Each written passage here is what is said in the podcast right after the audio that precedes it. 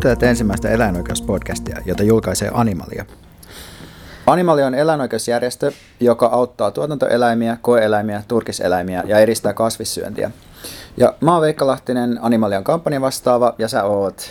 Emmi Pääkkönen, Animalian markkinointiviestinnän suunnittelija. Ja tässä podcastissa käsitellään ajankohtaisia eläinoikeuskysymyksiä. Me halutaan kyseenalaistaa, me halutaan kertoa inspiroivista esimerkkeistä ja ihmetellä, miten älykkäitä ja monipuolisia me eläimet ollaankaan. Ja jos äh, nämä teemat kiinnostaa sua, kuuntelija, niin me suositellaan sua tilaamaan tämä podcast joko SoundCloudin tai iTunesin kautta. Tässä jaksossa meidän aiheena on kuuluisan eläinoikeusjuristi Steven Weissin vierailu Suomessa ja muiden eläinlajien oikeudet. Meidän lähtökohta on lajisortoa välttävä ja siksi me puhutaan nimenomaan muista eläinlajeista, emmekä vaan eläimistä. Steven Weissin hengessä me ei siis erotella ihmistä ja eläintä. Mutta ennen kuin me sukelletaan äh, enemmän Steven Weissin maailmaan, niin me podcastin juontajat tai puhehenkilöt voitaisiin esitellä itsemme. Ei, tota, mä voisin ensin kysyä Emmi sulta, että miten susta on tullut eläinoikeustyyppi ja mitä sä teet tällä hetkellä ja mikä just nyt on kiinnostavaa siinä, mitä sä teet? No siis lapsena mun toiveammatti oli eläinlääkäri, eli halu toimia eläinten hyväksi on kyllä iskostunut jo pienestä pitäen, mutta siitähän ei tosiaan tullut yhtään mitään, vaan ennen kuin mä tulin tänne, niin mä työskentelin kahdeksan vuotta tapahtumatuottajana ja kulttuurialan viestintähenkilönä. Äh, Mutta kuitenkin nämä yhteiskunnalliset rakenteet ja politiikka on tuntunut mulle itselle tärkeimmiltä kiinnostuksen kohteilta jo aika pitkään. Siitä lähtien, kun tutustuin enemmän tuohon intersektionaalisen feminismiin. Ja sen takia mä hahmotan myös nämä eläinoikeuskysymykset semmoisena kulttuurisina rakenteina, joita pitää muuttaa ja kyseenalaistaa tai purkaa. Ja työ käytännössä on auttaa esim. sua ja meidän muuta viestintää pitämään eläinasioita esillä joko verkossa tai viime aikoina myös esim. tapahtumissa. Ja lisäksi mä teen varainhankintaa, eli koitan kertoa ihmisille siitä, että miten ja miksi animaliaa kannattaa tukea. Ja sä käytit tuossa äsken sanaa intersektionaalinen feminismi, joka voi olla ehkä joillekin ei niin tuttu sana, mutta mä oon ymmärtänyt, että sillä tarkoitetaan suunnilleen sitä, että pitää huomioida, kun tehdään politiikkaa, niin erilaiset tavat, joilla ihmisillä voi olla päällekkäisiä kokemuksia sorrosta. Ja, ja, niin kuin, ja ehkä sitten tämä eläinkysymys linkittyy ainakin mulla niin kuin siihen jotenkin sillä tavalla, että koska meillä ihmisillä on lajina aika huomattavia etuoikeuksia suhteessa eläimiä, eli me ollaan kuitenkin eri tavalla vapaita kuin eläimet, niin meillä on jotenkin velvollisuus auttaa Joo, siis just näin mäkin tätä asiaa hahmotan ja nimenomaan jotenkin sen tunnustaminen, että erilaisilla henkilöillä ei ole samanlaisia mahdollisuuksia jotenkin toimia tässä yhteiskunnassa ja sit pyrkimys, tai niin kuin mulle se pyrkimys on se, että näitä eroja pitää koittaa tasapainottaa. Joo. Mutta mikä sun oma tausta on, miten susta tuli eläinoikeustyyppi, mitä sä teet ja mikä siinä on kiinnostavaa? Pitää sanoa tähän väliin, että jos kuulette välillä kopiokoneen ääneen, se johtuu siitä, että me äänitetään täällä Animalian toimistolla Suvilahdessa, eli saattaa kuulua tällaisia aitoja työntekemisen ääniä tähän meidän höpinän, höpinän takana. Mutta mulla niin kun on ollut jonkinlainen sellainen passiivinen ajatus, että eläimet on tärkeä asia. Mä oon aina tykännyt eläimistä, mutta sitten, ja ollut just ruvennut kasvissyöjäksi, mutta sehän ei ole ihan sama asia kuin se, että sitten toimii oikeasti näissä jutuissa. Ja mulle vasta oikeastaan niin tämän myötä, että mä oon tullut tällaiseen paikkaan töihin, missä kohtaa päivittää ihmisiä, joille se on niin kuin se ykkösjuttu, se, se eläinjuttu, niin on alkanut miettiä enemmän sitä, että, että, miten, millaisia, että millaisia velvollisuuksia meillä oikeasti on eläimiä kohtaan, että miten valtavaa se, se hyväksikäyttö on, että on niin kuin miljoonia eläimiä, vaikka joita tapetaan turkistarhoilla vuosittain, jotka elää tosi kurissa oloissa, että, se, että ne mittakaavat on niin käsittämättömiä, sen vasta näkee kunnolla täällä. Mutta siis just tällä hetkellä, ää, ja ylipäätään mun työ on on, nostaa keskusteluun tärkeitä eläinkysymyksiä. Ja tällä hetkellä mä teen sitä kahden jutun kautta. Eli toisaalta niin kuin tällä hetkellä turkistarhauksen kautta, koska se on nyt ajankohtainen asia näin niin kuin talvivaatesesonkina. Et meillähän on tämä anti-animalia-kampanja, jossa annetaan suomalaisille turkiksia käyttäville yrityksille mahdollisuus luopua turkiksista ja vetää itsensä pois tästä meidän antipalkinto ehdokkuudesta. Ja sitten toisaalta teen eläinlakiin liittyviä juttuja, eli Suomessa ollaan säätämässä uutta eläinlakia, joka on menossa päin helvettiä, ja meidän tehtävä täällä on sitten yrittää huolehtia, että ihmiset tietää, että nyt ei mene hyvin, ja saataisiin vielä painetta siihen, että saataisiin vähän parempi laki. Mutta muuten elämässäni kirjoittelen ja teen muitakin podcasteja kuin tätä, mutta muun muassa tätä.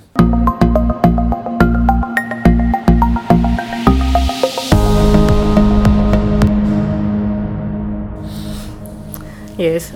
Ja tästä Veikan mainitsemasta lakiaiheesta päästäänkin hyvällä aasinsilla tähän meidän ensimmäisen jakson varsinaiseen sisältöön. Eli meidän on tarkoitus keskustella eläinten asemasta lainsilmissä.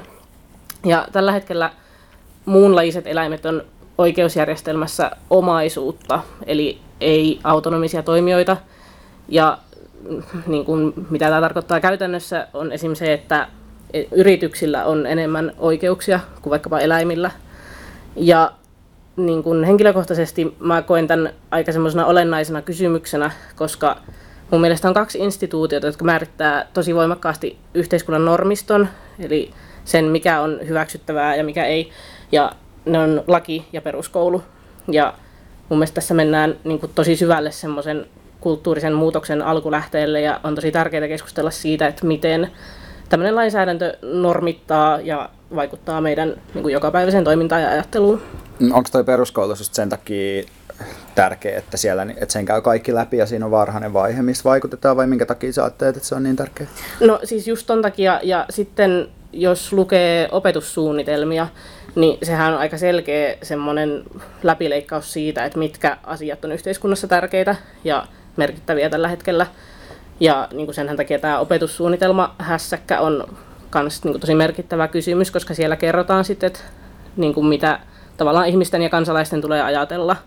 Ja tässä nyt voidaan tällainen sivuhuomiona varmaan mainita se, että niin kuin liha- ja maitoteollisuus nyt aika voimakkaasti peruskouluissa loppaa omaa agendansa ja se on varmasti yksi syy, että minkä takia tämmöinen, tai monet ajattelee, että lihan, lihan syönti tai maidon juonti on normaalia ja tavallaan ihmisen ruokavalioon luonnollisesti kuuluvaa. Niin, siis mehän annettiin viime vuonna annettiin Animalia palkinto tällaiselle koulujen lihaviikko-kampanjalle, jossa promottiin aika törkeillä väitteillä tehotuotantoa koulussa eettisenä tuotantona. Ja tietysti me yritetään myös eläinoikeusjärjestönä itse toimia koulussa, eli meillä on kouluvierailijoita, että sikäli tämä, tämä teema tulee hyvinkin lähelle sitä, mitä me tehdään. Mutta tota, me tänään puhutaan kuitenkin siitä, kun marraskuun alussa Animalialla oli vieraana amerikkalainen Steven Weiss täällä Helsingissä, jossa nauhoitamme. Ja Weiss on tunnettu eläinoikeusjuristi. Ja meidän mielestä oli erityisen kiinnostavaa tuoda Steven Weiss Suomeen sen takia, että tällä hetkellä eläinten juridinen asema on murroksessa. Eli keskustellaan ihan uudella tasolla eläinten asemasta Puhutaanko pelkästään esineistä, joita voidaan omistaa, millaisia oikeuksia eläimillä pitäisi olla. Tämä näkyy oikeusjärjestelmässä, tämä näkyy ihmisten ruokavaliossa ja kaikessa. Ja Vaisin projekti on nimenomaan omistautunut tämän juridisen aseman muuttamiselle. Ja uh, Steven Weiss tuli suuremman yleisön tietoisuuteen tämän Unlocking the Cage-dokumentin myötä, joka myös näytettiin Animalian elokuvanäytöksessä Weissin vierailun aikana. Tässä dokkarissa seurataan Vaissia, kun hän käy tällaisia oikeustaisteluja läpi. Sä voit ehkä kertoa elokuva-ihmisenä pikkusen lisää siitä elokuvasta? Äh, joo, siis tämä dokumentti tosiaan seuraa Vaissia, kun hän on ensimmäistä kertaa nostamassa simpanssien puolesta kanteita amerikkalaisessa oikeusjärjestelmässä. Eli niin kuin lyhyesti ilmaistuna hänen äh, pointtinsa on se, että koska simpansseilla on tiettyjä mitattavia kognitiivisia ominaisuuksia, mm, ja simpansseilla on esimerkiksi tämmöinen mielenteoria, eli he ymmärtää, että heillä on oma mieli ja että jollain toisella olennolla on sen oma mieli ja näin päin pois. Että on väärin pitää tällaista tuntevaa ja ajattelevaa olentoa vankina vankeudessa. Ja niin kuin hyvin pitkälti tämmöiseen kognitiiviseen älykkyyteen perustuen hän sitten pyrki nostamaan kanteita ja tekemään juttuja, et, ja niin kuin vedoten siihen, että näille eläimille pitäisi taata autonomia. Ja, ja kognitiivinen tarkoittaa niin kuin tiedon käsittelyä? Ää, tiedon käsittelyä, muistia, ymmärrystä siitä, että oli eilinen, on tämä päivä ja on huominen. Hmm. Joo, ja siis äh, tässä tota, meidän höpinöiden jälkeen me tullaan, äh, tai te tulette kuulijat kuulemaan nauhoituksen tuolla Kallion Riviera elokuvateatterissa käydystä keskustelussa, jossa Steven Weiss ja Emmi keskustelee tästä elokuvan tematiikasta ja vähän siitä Steven Weissin työstä. Mutta sitä ennen, kun sanotaan vielä muutama sana tästä hänen työstään, niin on ihan hyvä tehdä tämmöinen yksi selvennys Suomen ja Yhdysvaltojen oikeusjärjestelmien välillä eroista. Että mä en osaa niitä oikeastaan avata hirveän tarkasti, mutta yksi oleellinen asia on, on ymmärtää, että Yhdysvalloissa oikeusjärjestelmässä on suurempi rooli oikeustapauksilla ja ennakkotapauksilla. Eli silloin, jos saa, saa jonkun oleellise, oleellisessa uudessa asiassa tehtyä oikeuskeissin ja ennakkotapauksen jostain jutusta, niin silloin voi saada harppauksittain eteenpäin sitä oikeuskäytäntöä. Siinä, missä Suomessa mennään paljon enemmän sen mukaan, että säädetään jotain tiettyjä lakeja ja sitten niitä tulkitaan aina, aina oikeudessa, että ennakkotapauksilla ei ole ihan samanlaista roolia. Ja tämä on myös tässä Weissin työssä sillä oleellista, että hän yrittää nimenomaan saada Kick the First Door Open, eli potkaista ensimmäisen oven auki, niin kuin hän, hän puhuu, niin tämäkin uh, slogan liittyy tavallaan siihen oikeusjärjestelmään, eli yritetään saada aikaan ennakkotapaus, jonka kautta voidaan sitten jatkossa taistella muistakin, muissakin näissä eläinten vapautuskeisseissä. Äh, kyllä, siis ju- just näin, miten selitit. Sä oot ihan samaa mieltä. Mä oon, mä oon ihan samaa mieltä tästä prosessista, mutta me nyt keskusteltiin tästä jo ennen tätä nauhoitusta ja sä ilmaisit, että mm, sulla on jotain sanottavaa ehkä tästä Weissin metodista ja etenkin näistä hänen perusteluistaan. Mm. No joo, siis mulla on vaan niin jotain epäilyksiä. Ei voi olla, että mä oon vaan typerä ja mä en, en tajua tätä koko projektia, mutta, mutta mulla on niin kaksi juttua, mitä mä oon erityisesti miettinyt. Ja toinen on se, kun miettii, miten Suomessakin eläinoikeusasiat on mennyt eteenpäin, niin hän ei ole mennyt eteenpäin sillä tavalla, että yksittäinen sankari on taistellut tiensä läpi vaan on ollut aika voimakas pitkän linjan liike, jossa on yhdessä tehty työtä sen eteen, että tietyt käsitteet tulee enemmän näkyviin. On tehty myös suoraa toimintaa, on, on vaikutettu eri parlamenteissa ja joka paikassa. Ja sitten taas niin tässä mulle tulee sellainen olo, että, tässä, että onko tässä Weissin hommassa kyse vaan siitä, että etsitään laista joku porsaanreikä, ja miten sitten luodaanko silloin oikeasti jotain pitkän tähtäyksen toimintaa vai pelkkä kuriositeetti ja yksittäistapaus? Koska mulle tämä tämä ihmetyttää, että jos ei luoda mitään oikeaa vipuvoimaa, vaan yritetään vaan jotenkin luikerella oikeusjärjestelmän läpi, niin toimiiko se? Tämä on yksi, yksi huoli, johon emme saa kohta vastata ehkä. Sä edustat tässä nyt Steven Weissia. Ja sitten toinen, toinen juttu, mikä mietityttää, on tämä älykkyyteen perustuva argumentointi, joka ei mene mulla täysin yhteen mun oman eläinoikeuskäsityksen kanssa, koska mun mielestä älyllisyyden ei pitäisi olla niin oleellinen kriteeri kuin kokemuksen koska eihän me ihmisistäkään ajatella, että ihmisoikeudet perustuu ihmisten, yks, ihmisyksilöiden vaikka älykkyyteen, että ihmisyksilö voi olla niin älykäs kuin on ja sillä on silti ne samat oikeudet. Niin sitten mä mietin vaan sitä, että minkä takia, että onko se sitten ok sanoa, että no näillä älykkäillä eläimillä nyt eläinlajeilla on nyt sitten oikeus joihinkin juttuihin, kun nämä on vähän vähemmän älykkäitä, niin niille sitten ei annetakaan näitä oikeuksia. Että tämä perustelu, mä voin ymmärtää sen, jos se on täysin semmoinen käytännöllinen, että siitä saadaan potkittua tai ovia auki ja sitten voidaan niistä ovista sitten ujuttaa muutkin eläimet sisään, mutta muuten mä en, tai se vähän ihmetyttää mua. Osaatko vastata näihin vaikeisiin kysymyksiin heti? No siis jos nopeasti vastaan tuohon älykkyysargumenttiin, siis mä henkilökohtaisesti olen siitä ihan täysin samaa mieltä, että mun mielestä se pelkkä älykkyyteen pohjaava mm, perustelu ei ole niin kuin ainoa tapa todellakaan jäsentää sitä asiaa. Ja mä oon myös samaa mieltä, että siinä pitää ottaa huomioon myös eläinten kyky kokea kipua tai nautintoa ja myös niin kuin muunlaisia tunteita. Mutta mm, se, minkä takia mä näen ne Weissin metodit aika merkittävinä, on se, että se nostaa oikeusopillisesti muunlajisen eläinyksilön täysin samalle viivalle niin ihmiseläinyksilön kanssa. Ja mun mielestä on tosi merkittävää nimenomaan empatian herättämisen näkökulmasta, että jos me ajatellaan, että minkälaista on semmoinen perinteinen tyypillinen eläinoikeuskuvasto, niin siinähän toistuu tämmöinen niin kärsimyksen kuvaaminen aika pitkälti. Mm. Ja se herättää tietenkin kaikenlaisia tunteita meissä, jota, jotka niitä näkee. Mutta siinä on sitten vaarana se, että ensinnäkin se kärsimys luonnollistuu. Eli että aletaan mieltä, että no kärsimys on tyypillistä tietyille ryhmille ja sen takia on ihan ok, että se kärsimys jotenkin jatkuu. Ja näinhän on nimenomaan tapahtunut, koska ei esim. tuotantotilakuvastolla ole enää ollenkaan samanlaista tehovoimaa kuin mitä silloin aiemmin ollut, vaan se on täysin normalisoitunut. Mm. Ja toisekseen tämmöinen kärsimyskuvasto monesti esittää eläimet yhtenäisenä massana, jossa eläinyksilöt ei erotu toisistaan lainkaan.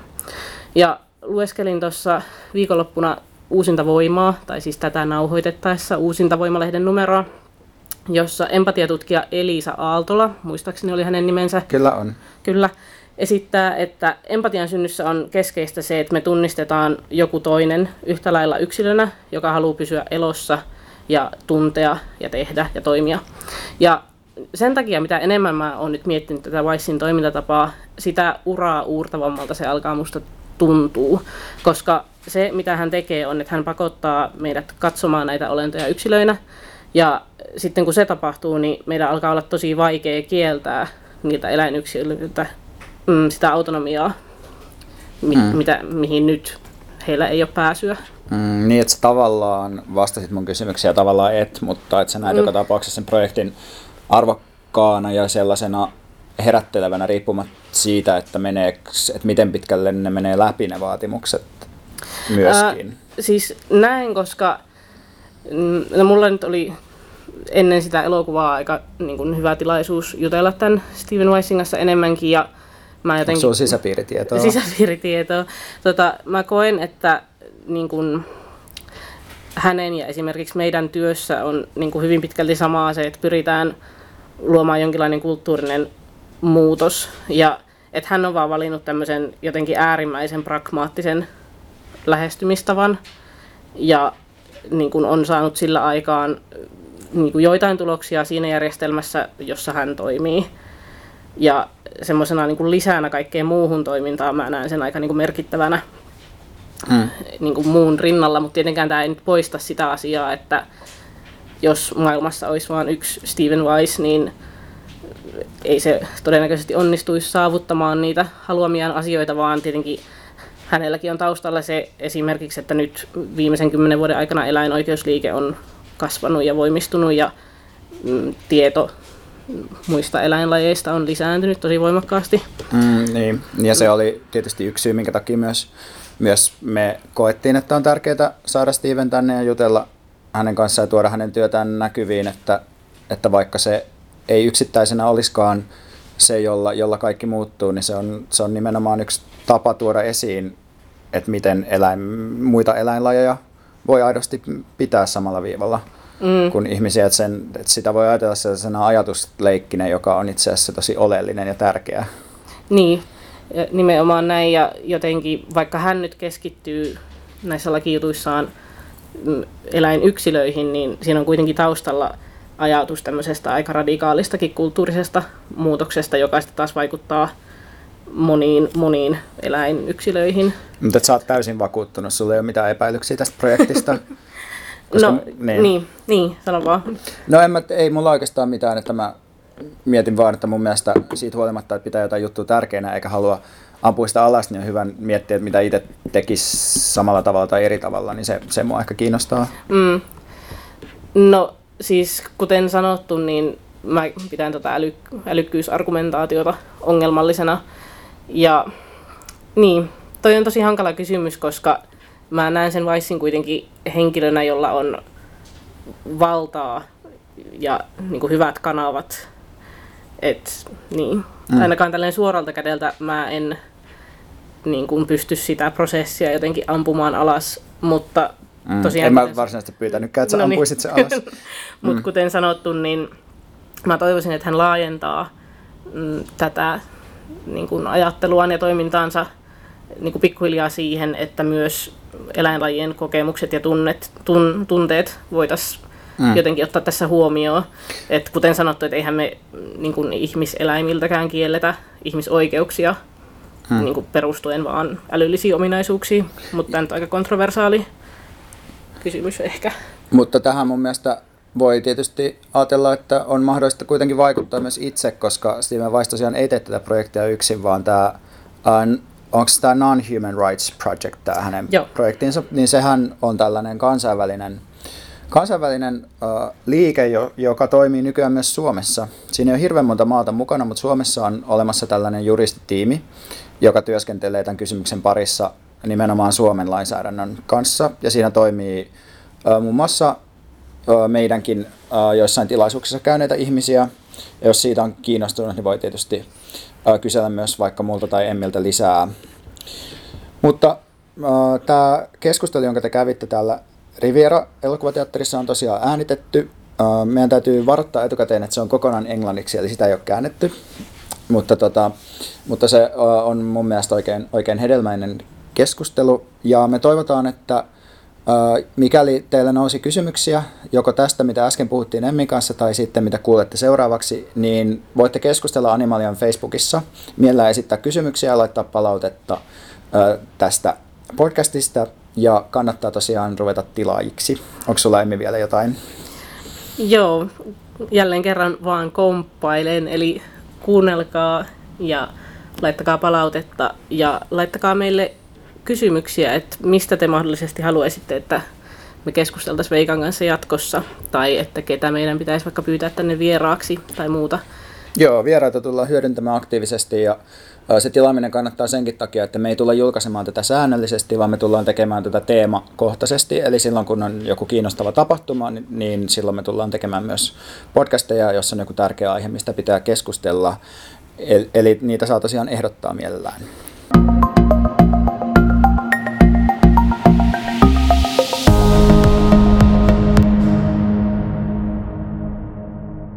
Right. Um, before we begin the Q and A, uh, a few practical pointers.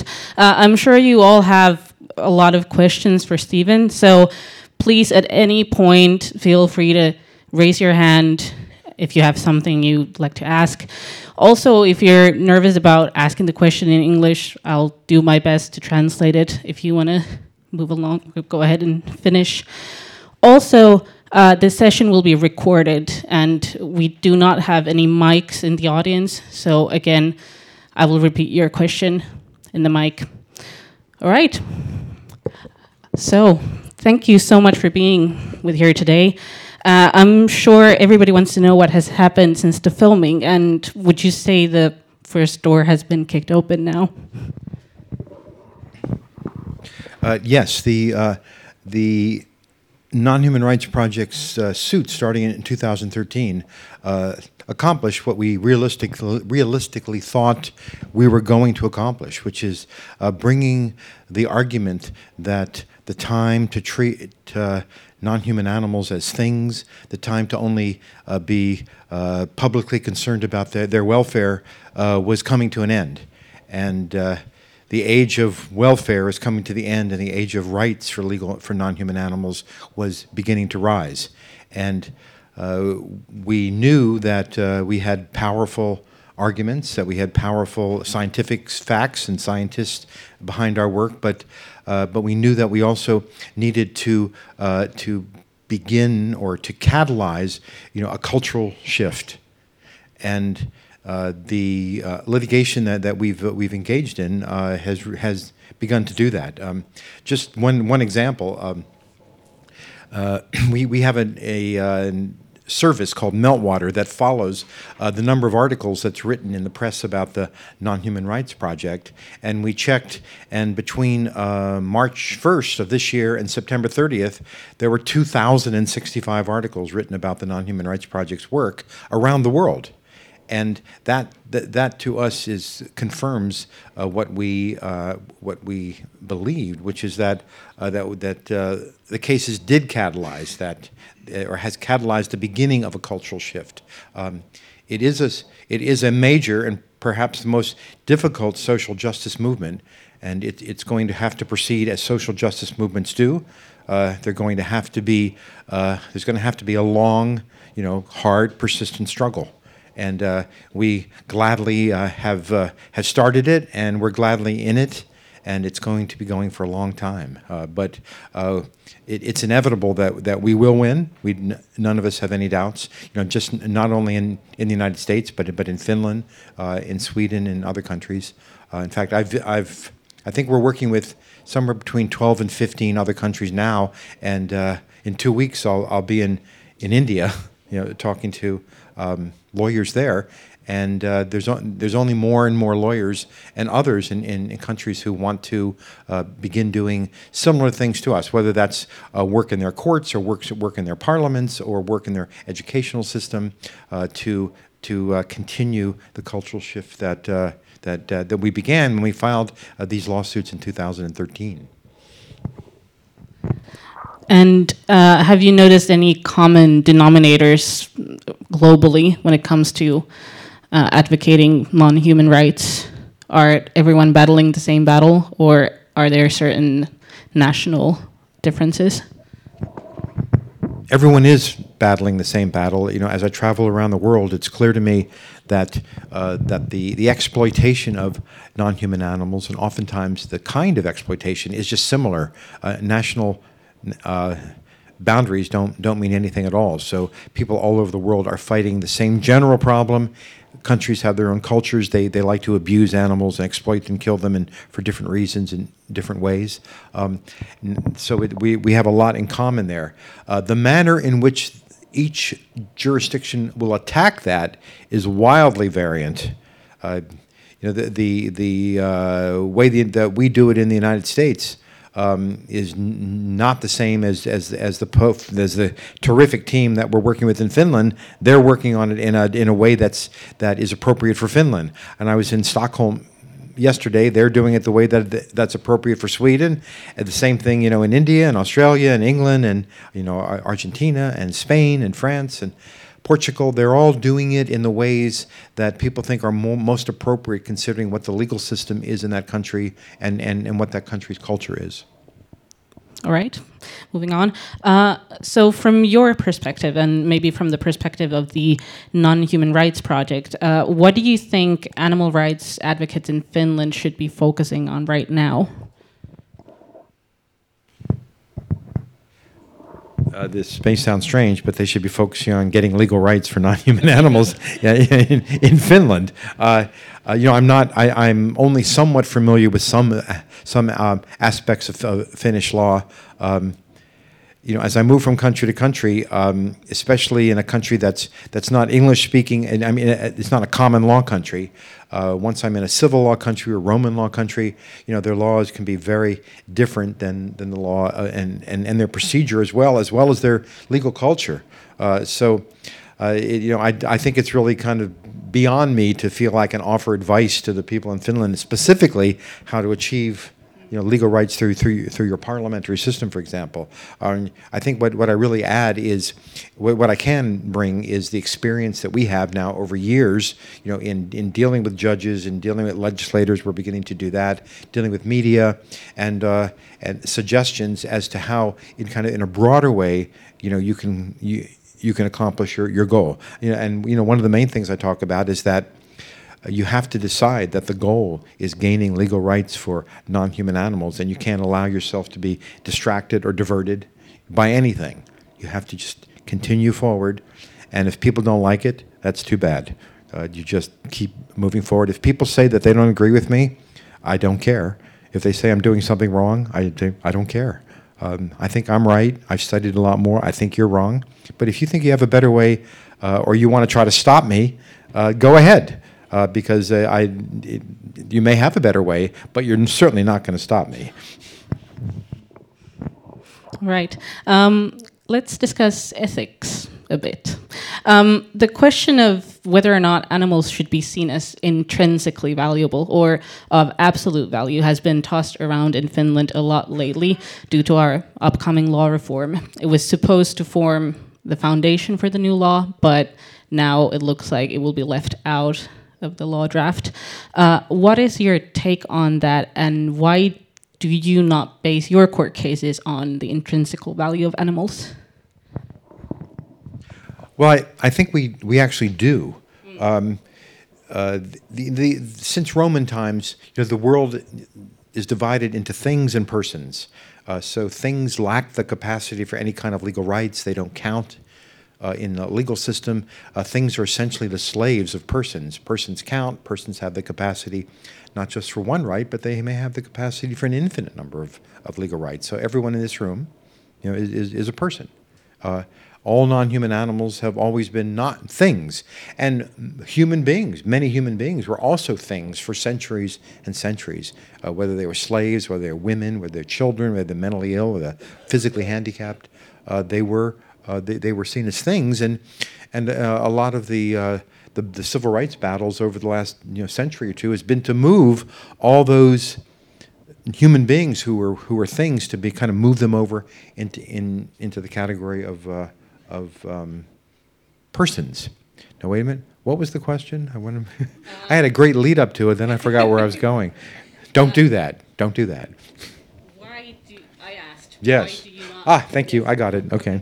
Um, and so, when you're talking about persons, you're talking about being, you know, beings who count, and generally those. Uh, those pe- those entities, whether humans or non non-humans, uh, uh, who have legal rights, well, the, one of the main reasons they might have legal rights is because of the way it's just the value that society places on them. So a thing tends to have instrumental value. All of their value is wrapped up in their value to, to persons. Persons, almost by d- definition, have intrinsic inherent value. That's that's why they th- that's why they are persons. In fact, you know, saying that you're an entity with inherent or intrinsic value really means you are a person. Persons have intrinsic value. Uh, entities with intrinsic value are are persons. So we don't specifically argue in court uh, that uh, that they have intrinsic value, but we're arguing that they are they are persons, and so uh, we are implying. Uh, through that, that they have intrinsic value, inherent value, and if judges or someone wants to know if they do, we say, of course they do. Uh, that's why we're arguing that they they ought to be persons, and so you should uh, try to get that back into the into your statute. But you do base the court cases on the cognitive qualities of the animals, correct? Um, h- how would you define cognitive qualities, like in th- for this for the purposes of what you're doing, briefly? I, I'm a lawyer. It's very hard for us to be brief. Um, but um, um, the, the, the cases that we've begun with are those, those non human animals, such as, say, chimpanzees or elephants or, or whales, uh, that have been the subject of you know, many, numerous studies, many, hun- sometimes hundreds and hundreds of, of studies uh, over many, many years uh, that demonstrate that they're co- how cognitively complex they are. We believe that those are the non human animals that we should be start, that we should start you know, uh, uh, suing on, on, on their behalf. In fact, we argue that they are autonomous beings, that, that they understand there's a past, that they understand they're living in the present, and that they understand that there's a future in store for them that can go good or bad, you know, for them. And, and um, what did I do? I forgot what I was talking about again. Hold on, I'm getting there. Oh, oh, yes, and and so uh, uh, we then argued to the to the court that your decisions show that you value autonomy when you find it in humans, and we're showing you, as you saw in the film, that our clients, our non-human clients, also are autonomous, and there's no reason why you should value only human autonomy. You should value autonomy wherever it's found, because what you what you feel your job is is to protect the ability of those who can make choices to be able to make choices. Now, an important thing is that we argue that um, auto- that autonomous beings that, that autonomy is a sufficient condition for rights. That if you're autonomous, you should have certain kinds of rights, especially those that protect their autonomy. We never argue that it's a necessary quality for rights. So there are other, obviously, other reasons, other grounds for being being persons. Autonomy is simply one of them. All right, thank you for clearing that up. Because my other question would have been, what about um, qualities that aren't cognitive, like emotional range or the ability to feel pain or pleasure? And you kind of address it in the film, but you uh, covered that. So thank you. Um, any other questions at this point from the audience? So the question was, I believe, is there any other way to release the captured chimpanzees and to release them to some place else than a sanctuary? Yes.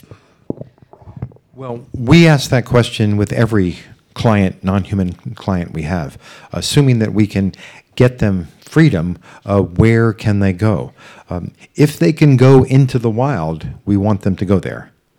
Uh, it turns out the, the, the chimpanzees that uh, that were filing the lawsuits on behalf, they, they were actually born in captivity. They've never been in the wild. Uh, they would die immediately. The way you throw me into the wild, I wouldn't do very well either. Uh, and so they, you know, they, they wouldn't they wouldn't do well. So what what we do is we want to place any of our non-human clients where they can they can have the opportunity to most freely exercise their autonomy and to and, and to live the kind of a life that they would live if you know if, if they were in the wild. And in fact, we don't file a lawsuit until we have a place for them to go. And uh, so far, it's not been in the wild, but it's been to this like this extraordinary sanctuary you saw called Save the Chimps, which is which is near me in Florida. Uh, and uh, the elephant cases that we're filing, we have found uh, there's an elephant sanctuary in California that that has agreed to take any of the elephants that that we can free. Uh, when we're working with orcas, we're, we're beginning to think of filing a lawsuit on behalf of orcas. Uh, right now, uh, we don't don't think they can be put in the wild. Again, most of them have never were born in captivity. We'd have to you know teach them how to be an orca, which is not an easy thing to do, and um, and there's no sanctuaries yet, at least in North America, for an orca. So uh, we're actually working uh, and watching, or we're working with or speaking with an organization called the Wor- the um, Whale Sanctuary Project, who who is beginning to um, try to build a sanctuary in North America for orcas, and we're hoping that we we can get orcas out of SeaWorld. We'll be able to put them um, into sanctuary a sanctuary that is built by the Whale Sanctuary Project. And I believe we had an- another question somewhere in the back.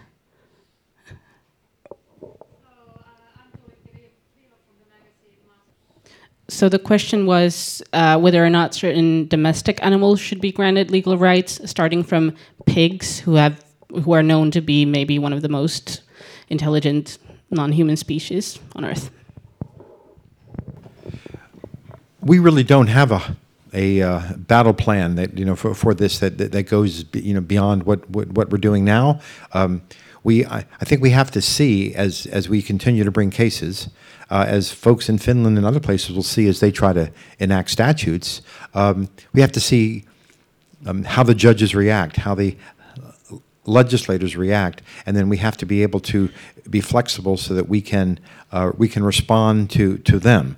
Uh, I think it's safe to say that uh, we're trying to get to have as many non-human animals be designated legal persons as as we possibly can, and we also understand that um, this will be this is going to be a long struggle, a complex process, and we, we just have to be flexible and just kind of keep pushing uh, as, as, as far as we can. Uh, I can say that you know we're beginning with chimpanzees or whales or elephants um, uh, for several reasons. One is that there are uh, they, they, have been the subject of, of, of, a, of a lot of study, and so you know as a lawyer. Uh, you know, we have to know what we can prove in court. We just can't go and say this is our opinion. The judge doesn't care. We have to be able to have witnesses be able to testify as to, you know, who they are, what kind of cognition they are, what kind of beings are they. So we're looking for, at least at the beginning, for non-human animals who've been the subject of a, of a lot of study. Uh, and also, the study shows that they are they are cognitively complex. And we think just as a um, as a practical matter, um, if we begin with non-human animals who have a complexity that at least part of it is the same kind of complexity that we have, that will make it easier for legislators and judges and the man and woman in the street to identify with the kind of cognitive complexity uh, that that they have. These are all the the beginning cases, the uh, beginning years, and and we, we also uh, you know understand that whales, say, and dolphins and chimpanzees, uh, at least in the United States, there's there's not very many of them. You know, dogs, there's like 60 or 70 million. You know, chimpanzees, there, there's 2,000. Uh, or orangut or, or uh, whales, there's probably you know 50. Or elephants, there's 300. Um, and so the the um, people who are making lots of money by killing and exploiting them are, are relatively small, and they're making a relatively small amount of money.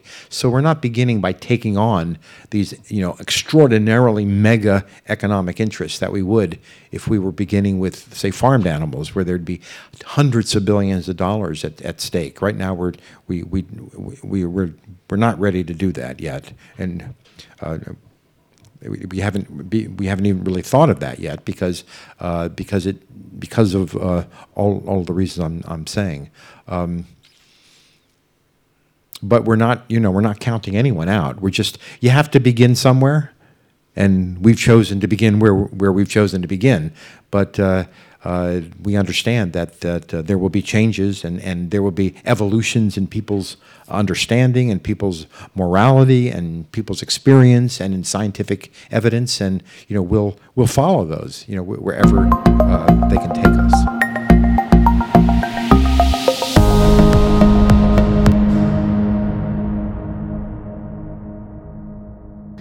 So you must have heard every poor argument in the book, and people, I'm sure they try to undermine what you do pretty much on a regular basis. Um, what kind of advice would you give to like active citizens who wish to go against the status quo? Oh, the advice I give is to make sure you have your facts right. Make sure you understand what you're what you're saying. Uh, make sure you don't say anything that you can't back up. Also, realize that maybe as I have, that your opinion, no one cares about your opinion. What everyone has an opinion. The most you know, stupid person in the world has an opinion. I mean, I come from an, uh, uh, I, I come from a country where one of, one of the most stupid people in the world is the president of the United States. So, it, you know, every, so what you need to do is to make sure that you, you know your facts, you've studied it. Uh, so that's the first thing. The second thing is don't pay attention to people who tell you that it can't be done, it's impossible. They don't know what they're talking about. You know, every social justice movement begins with people telling the people who demand justice that it can't be done and it's impossible. And the third thing is simply be persistent. Understand that you're in this for, for a fight. Every major social justice movement has involved you know, a fight, a long struggle, uh, and, that, uh, that, and that you will win. And non human animals you know, need you because they can't. It's the first social justice movement in which the object of the social justice movement cannot fight for themselves. And all they have, unfortunately for them, is us.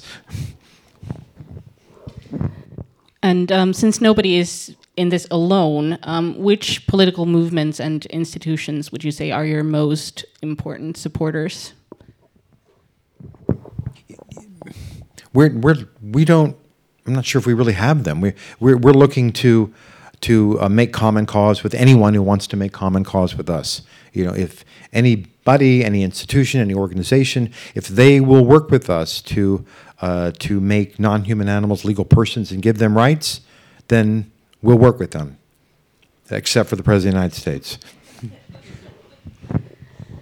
And well, you sort of addressed this already, but which strategies would you say are the best ones when it comes to promoting animal rights and pushing those issues to public consciousness?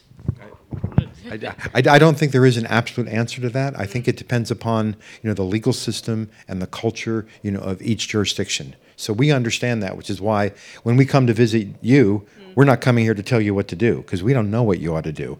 We're trying to figure out still what we ought to do. You know, as, as, as we, we move along, you know, through the states in, in the United States. Um, we uh, so uh, I, I think it's I think it's very specific what you know as to each country as to what might be the best strategy. And then you also have to be prepared to, to say, okay, I thought this was the best strategy, but I was wrong. And so now I have to try another strategy. Any other questions? This might be your last chance. Yes? So the question was Do you think there are certain advantages in granting non human animals human rights? Well, first of all, we actually aren't arguing that non human animals should have human rights. We're arguing that humans have human rights, chimpanzees have chimpanzee rights, whales have whale rights, and elephants have elephant rights. or pigs one day, perhaps, will have pig rights. Uh, and they aren't. They, it all it all depends upon upon what you know who the, the species are. I, I think the fundamental benefit that human beings have is this in granting uh, specific um, legal rights to non-human animals who deserve them is the same benefit that they had when they when they extended the rights, you know, from like uh, at least the United States, from like white male property owners to everybody. Uh, and it, it's that by refusing to give legal rights or personhood to entities who deserve it, you then undermine any rational reason for your own rights. At that point, you concede that giving rights or taking rights away is simply arbitrary. Who's ever strongest gets to decide who has rights, which is, which is a really dangerous thing. And, uh, and also, I'm, I'm happy to say that uh, Justice Jaffe, in her written decision, addressed what the Assistant Attorney General said, what, what my, my brother said. Uh, and she said, um, uh, if the party before me is entitled to rights, then she'll get it. And period. Thank you. Any other questions? All right. Um, no?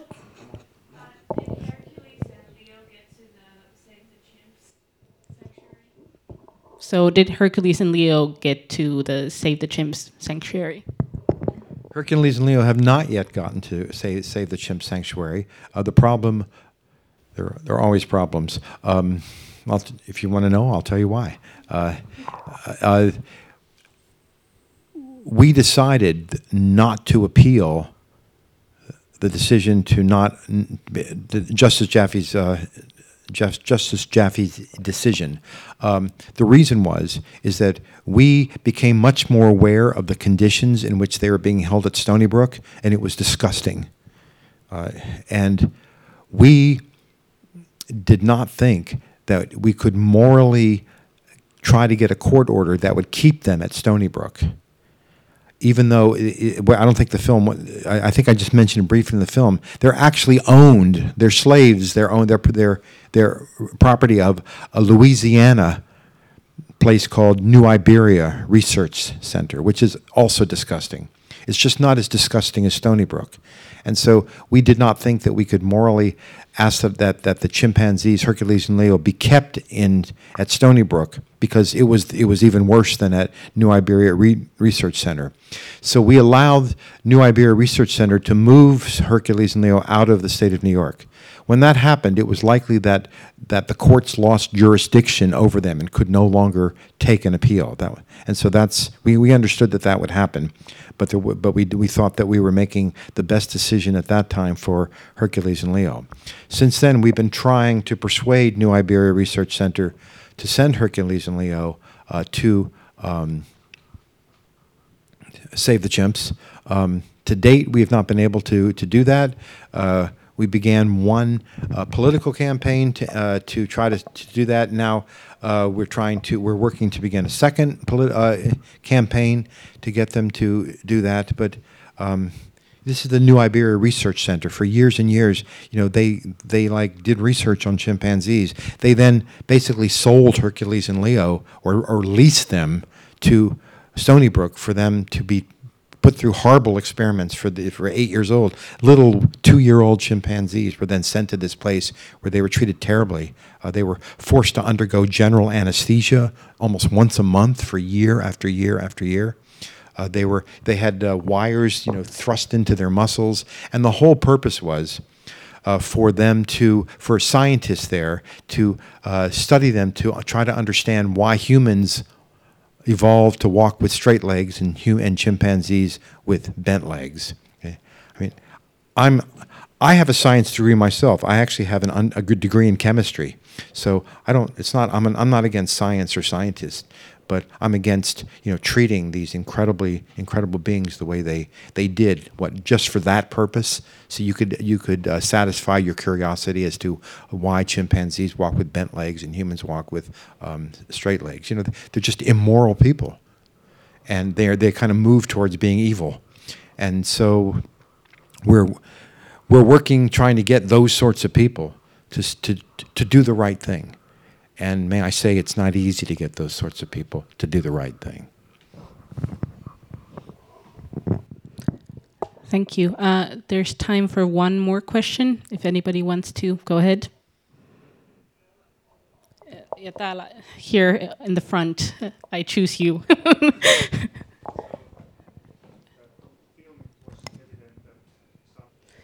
So the question was, since this is quite a provocative issue, have you gotten a lot of negative feedback, and what kind? And also, what kind of support do you receive? Uh, we generally receive almost no negative feedback, other than the judges. but but uh, but out, outside of the courtroom, um, we generally uh, received um received almost unanimous. You know, positive feedback. Uh, the articles about us that are that are press are on blogs. If you if you just put my name in or put the name of the Non-Human Rights Project in in Google, and you know, pro- hundreds or thousands of articles will come out, and I think you'll generally see uh, that we're that uh, that people agree with what we're uh, with what we're saying, or they s- at least respect what we're saying. They may not agree with everything, and they may want to criticize us, but uh, but gen- and which is all right. But um, generally, the feedback is is highly positive.